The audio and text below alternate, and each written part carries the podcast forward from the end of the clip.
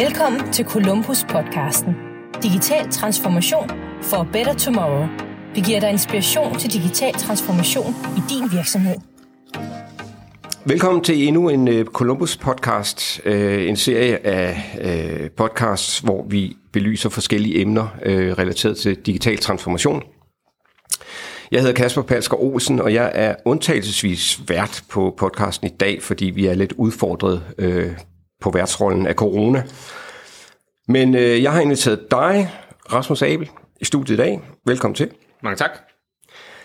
Du er helt nyansat i Columbus. Er det ikke rigtigt? Du har, næst, du, du har faktisk ikke engang været her en måned, er det ikke rigtigt? Nej, jeg har tre ugers jubilæum i, uh, i morgen. Så, så nej, det er, jeg er stadig den spæde, spæde opstart. Godt. Så, så snakken i dag, den bliver generelt på, på, på dine, øh, din viden, og, og ikke sådan i, i Columbus regi. Øh, fordi det, det er selvfølgelig ikke fordi, du er ny, du er, er inviteret i dag. Øh, det er fordi, du har nogle, nogle helt særlige øh, kompetencer. Du ved noget om øh, digital brugeradfærd, øh, digital kunderejser, og øh, det, som jeg vil kalde UX, som, som du har fortalt mig, at øh, det er i virkeligheden ikke det. Øh, det, det er det, der hedder design thinking. Men begreberne tager vi lige om lidt. Øh, jeg synes måske, du skal starte med lige at præsentere dig selv og fortælle, hvad er din baggrund, og, og, og hvad er det egentlig, du kan? Ja, øh, tak. Øh, det, øh, det sætter nogle høje forventninger, du siger. Jeg har et helt unikt øh, skillset, som, øh, som de har siger i filmens verden. Øh, jeg hedder Rasmus, jeg har været her i, i små tre uger, som jeg fik fortalt. Jeg øh, er ansat i Commerce, og hvor vi er et, et kæmpe, et kæmpe, ja, en kæmpe afdeling nu på hele fire mand. Uh, vi har et par, hvad kan man sige, vi har et, uh, et søster, søsterteam over i Sverige, hvor de er en del flere, men visionen er, at vi skal, vi skal bygge, bygge mere på her i Danmark nu. Uh, jeg er ansat som øh, strategisk forretningsrådgiver, uh, meget fancy titel. Uh, min baggrund er fra designbureauverdenen, hvor jeg har også har siddet som, som i en rådgivende rolle, og typisk har siddet i, i, hvad kan man sige, i et spil mellem forretning og UX og innovation. Og hvad UX er, det kommer vi så tilbage på, men man kan sige, det, der måske adskiller mig for mange andre, og jeg vil ikke sige, at det er så unikt i den, jeg tror, der er mange, der, der, der kan være kan i dag, øhm, men, men det er det her med at prøve at forstå problemer, for både forbrugerens synspunkt, men også for forretningens synspunkt. Øhm, man plejer ofte at sige, at der er sådan en treenighed, der hedder teknologi, mennesker, forretning, når man skal, skal, skal lave strategi eller forsøge at løse problemer. Øh, hvor at, at man kan sige, at der er en masse folk, arkitekter osv., der er rigtig godt styr på den teknologiske del, og jeg har så prøvet at finde en eller anden niche, der hedder øh, brugerforståelse og øh, man kan sige, forretningsstrategi. Øhm, og det er lidt det, vi, vi skal tale om i dag. Mm. Ja. ja, fordi er, er, er det normalt at have sådan en som dig i et salgsteam? Eller, eller i Øhm, jeg tror, det bliver mere og mere normalt. Øhm, man kan sige, min erfaring fra de helt tidlige brugerdage, det var, at det var relativt mange specialister, altså virkelig tunge UX-designer, meget, meget kompetente og dygtige, og så havde du nogle client service folk, som, som lidt ved at være kundekontakten, som snakkede til kundesiden. Og, og selvfølgelig er der overlap, og og de fleste UX-designer, jeg har arbejdet sammen med, har også været enormt dygtige med at tale med kunder og også forstå forretningen, så det er ikke fordi, det sådan er helt skarpe, skarpe spilleplader på den måde. Øhm, men jeg tror, det bliver mere og mere normalt at have de her generalist-hybridroller, der lidt kan, kan fagne bredere, man måske tale med i en længere del af rejsen, men måske ikke altid kan tale lige så dybt.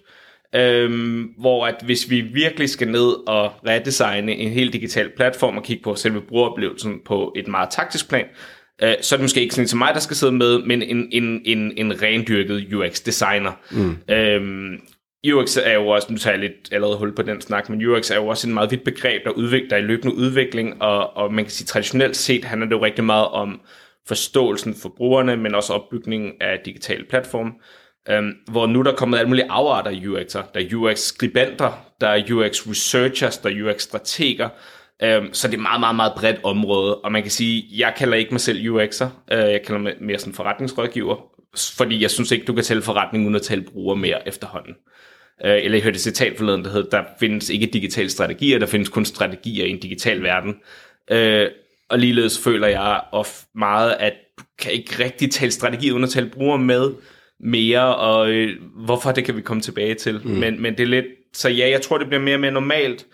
Um, men det har også meget, når vi sidder som konsulenter, har det også enormt meget med efterspørgsel at gøre fra kundernes side. Øh, man kan sige, i Columbus har jeg indtryk af, at vi ofte selv sætter et team, vi definerer, hvad der er vigtigt på et projekt, men når du sidder i design øh, øh, verden, så, så vil en kunde typisk sige, at vi skal, vi skal have, have designet en ny hjemmeside, derfor skal vi bruge den, den og den kompetence. Og der er det ofte meget specialiserede roller. Øh, så ja, jeg føler, at øh, det er noget de her hybridroller vækster. Jeg føler noget, der er efterspørgsel, men jeg føler også, at der er en usikkerhed på kundesiden omkring det. Mm. Øh, men vi kan helt sikkert skabe værdi, særligt i de tidlige faser af projekter. Det, det, det, det skal vi lige øh, dybere ned i det der, men, men lad os lige prøve en gang øh, lige at få begreberne på plads. Altså helt basalt, øh, UX og design thinking, hvor, hvor, hvordan øh, relaterer de til hinanden, hvad er forskellen, og hvad er UX øh, helt ja. på et, et lavpraktisk plan? Altså, altså jeg tror, øhm, jeg tror, uanset hvad jeg siger, så vil der være nogen, der vil være dels uenige med mig, og jeg tror, hvis du googler definition på både design thinking og UX, så vil du finde en milliard forskellige definitioner. Øhm, sådan som jeg personligt øh, definerer skæl, skældsætter imellem dem, der er design thinking, det vil ofte være den øh, problemeksploratoriske tilgang til at forstå, hvad er det for nogle udfordringer, vores øh, brugere har, måske også i, i det hele taget forstå, hvem er vores brugere, hvad er det for nogle behov, vi har, altså virkelig prøve at, at komme ind med en, uden en forudindtaget øh, øh, tilgang til, hvad, hvad, hvad, hvad de vil og hvad de, hvad de, øh, hvad de kan, men, men derimod prøve at komme lidt, hvad kan man sige, øh, naivt ind i det, og, og virkelig prøve at forstå, hvad, altså, hvor, hvor står de, og hvad skal vi gøre for at hjælpe. Øhm, det er et meget strategisk værktøj. Det er typisk noget, du bruger i, i starten af hoved- og delfaser, altså simpelthen prøve at forstå, hvad er det, vi skal løse. Øhm, og simpelthen åbne op for, for alle mulige muligheder, inden du begynder at komme med idéer. Øhm, traditionelt set har mange virksomheder siddet bag et skrivebord oppe i, på femte sal i en forretningsbygning og lavet strategi, men nu handler det meget mere om at komme ud og forstå, hvem er det, vi laver det til. Øhm, UX er, ser som en mere taktisk metode, hvor man ofte vil benytte de indsigter, så en UX-designer vil selvfølgelig benytte design thinking til at inddrive indsigter fra brugeren, og de indsigter skal jo så øh, danne rammerne for, øh, hvad end den, hvad kan man sige, den digitale platform, der skal udvikles, eller redesignes, eller justeres, øh, hvordan det skal gøres.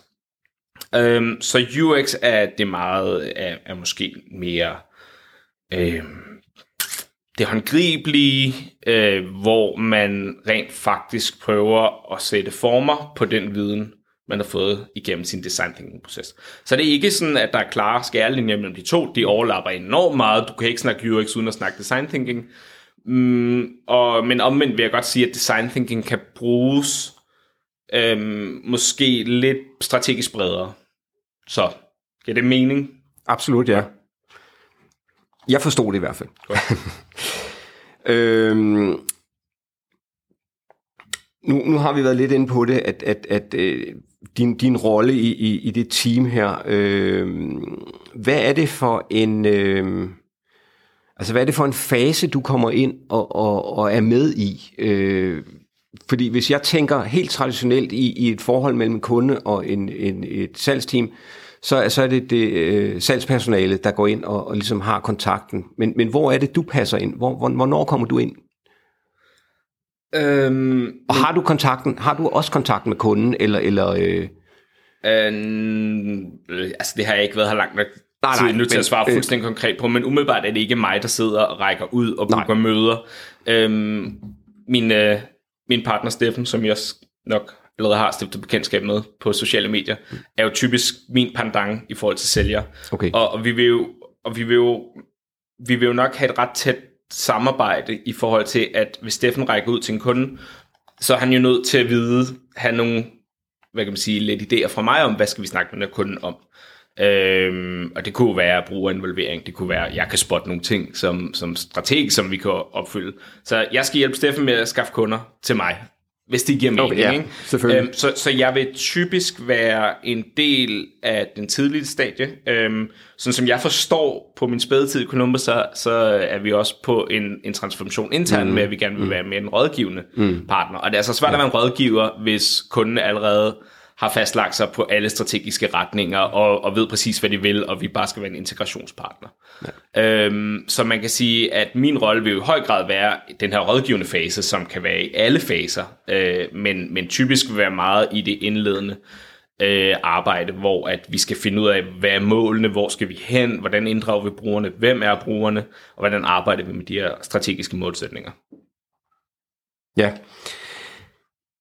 Så lad os prøve, og, og, og, hvis vi taler sådan helt generelt øh, i forhold til design thinking og, og de, de kompetencer, du ligesom skal bidrage med. Øh, hvad, er, hvad er fordelene for, for, for de kunder, du skal ud og, og snakke med for at arbejde med det her område overhovedet?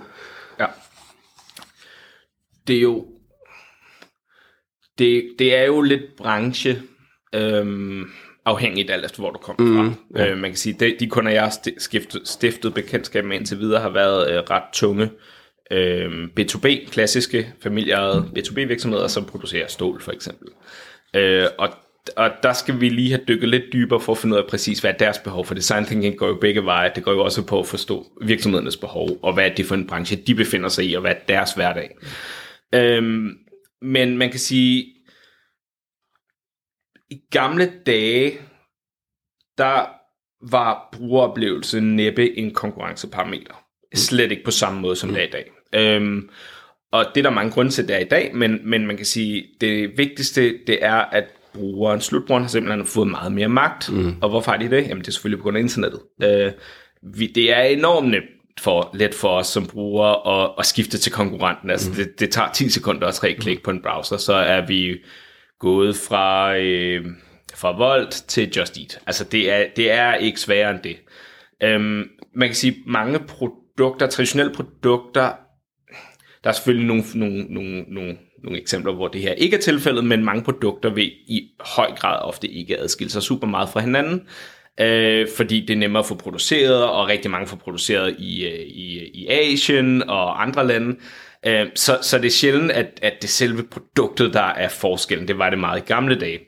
Der var det meget produkt og pris, man kæmpede på. Nu er det meget mere øh, bekvemmelighed, altså convenience, øh, og så brugeroplevelsen, særligt, særligt online. Mm. Øhm, og jeg har siddet og fundet en, øh, en række forskellige øh, øh hvad kan man sige, konkrete eksempler, fordi mm. hvis, vi, vi kan jo godt sidde og sige alle de her lidt fluffy termer, teoretiske øh, ideologier omkring det til kunden, men, men hvorfor skulle de købe ind i det? Så jeg har faktisk fundet lidt, og jeg, det her det er altså ikke en videnskabelig undersøgelse, så, øh, så jeg vil ikke stå, stå til mål for, om det her er fuldstændig korrekt, og det er selvfølgelig branchespecifikt, som jeg også sagde før.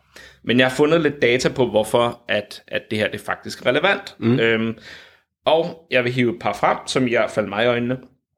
Øhm, virksomheder, der investerer i, i, i ren god brugeroplevelse, vil ofte få en man kan sige, for hver dollar, de investerer, vil de få 100 tilbage.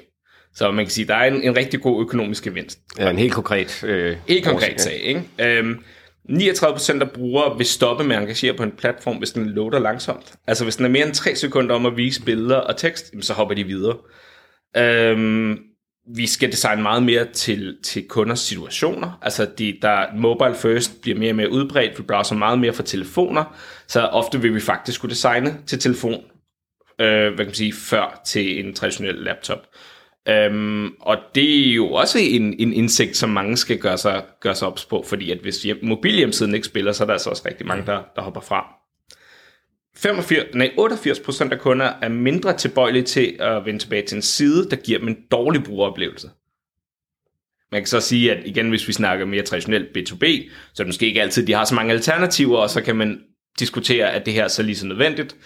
Øhm, det kan vi lige vende tilbage mm. til, men jeg mm. synes stadig, det er en interessant indsigt. Øhm, man, er, man er tilbøjelig til at dele. Sociale medier har jo også givet os noget magt, fordi det er meget, meget nemt at dele både gode og dårlige oplevelser. Og typisk vil vi jo gerne dele. Vi er jo ligeglade med, med, med kan man sige, mellemoplevelsen. Det, det, det, det er der ikke nogen, der er interesseret i. Snak om, så vi deler de gode og de dårlige oplevelser. Jeg vil gerne komme med et konkret eksempel her. Forleden øh, fik jeg en, øh, en, en, en, øh, en madkasse fra Hello Fresh, øh, hvor der var en avocado i til en af mine retter, der simpelthen var stenhård. Mm. Uh, og jeg var, jeg var faktisk ret, ret sur, fordi det var en stor del af retten, og det skal sgu være i orden. Ikke? Mm. Så gik jeg ind på deres hjemmeside for at brokke mig, og sige, det, det gider jeg ikke, I må gøre et eller andet.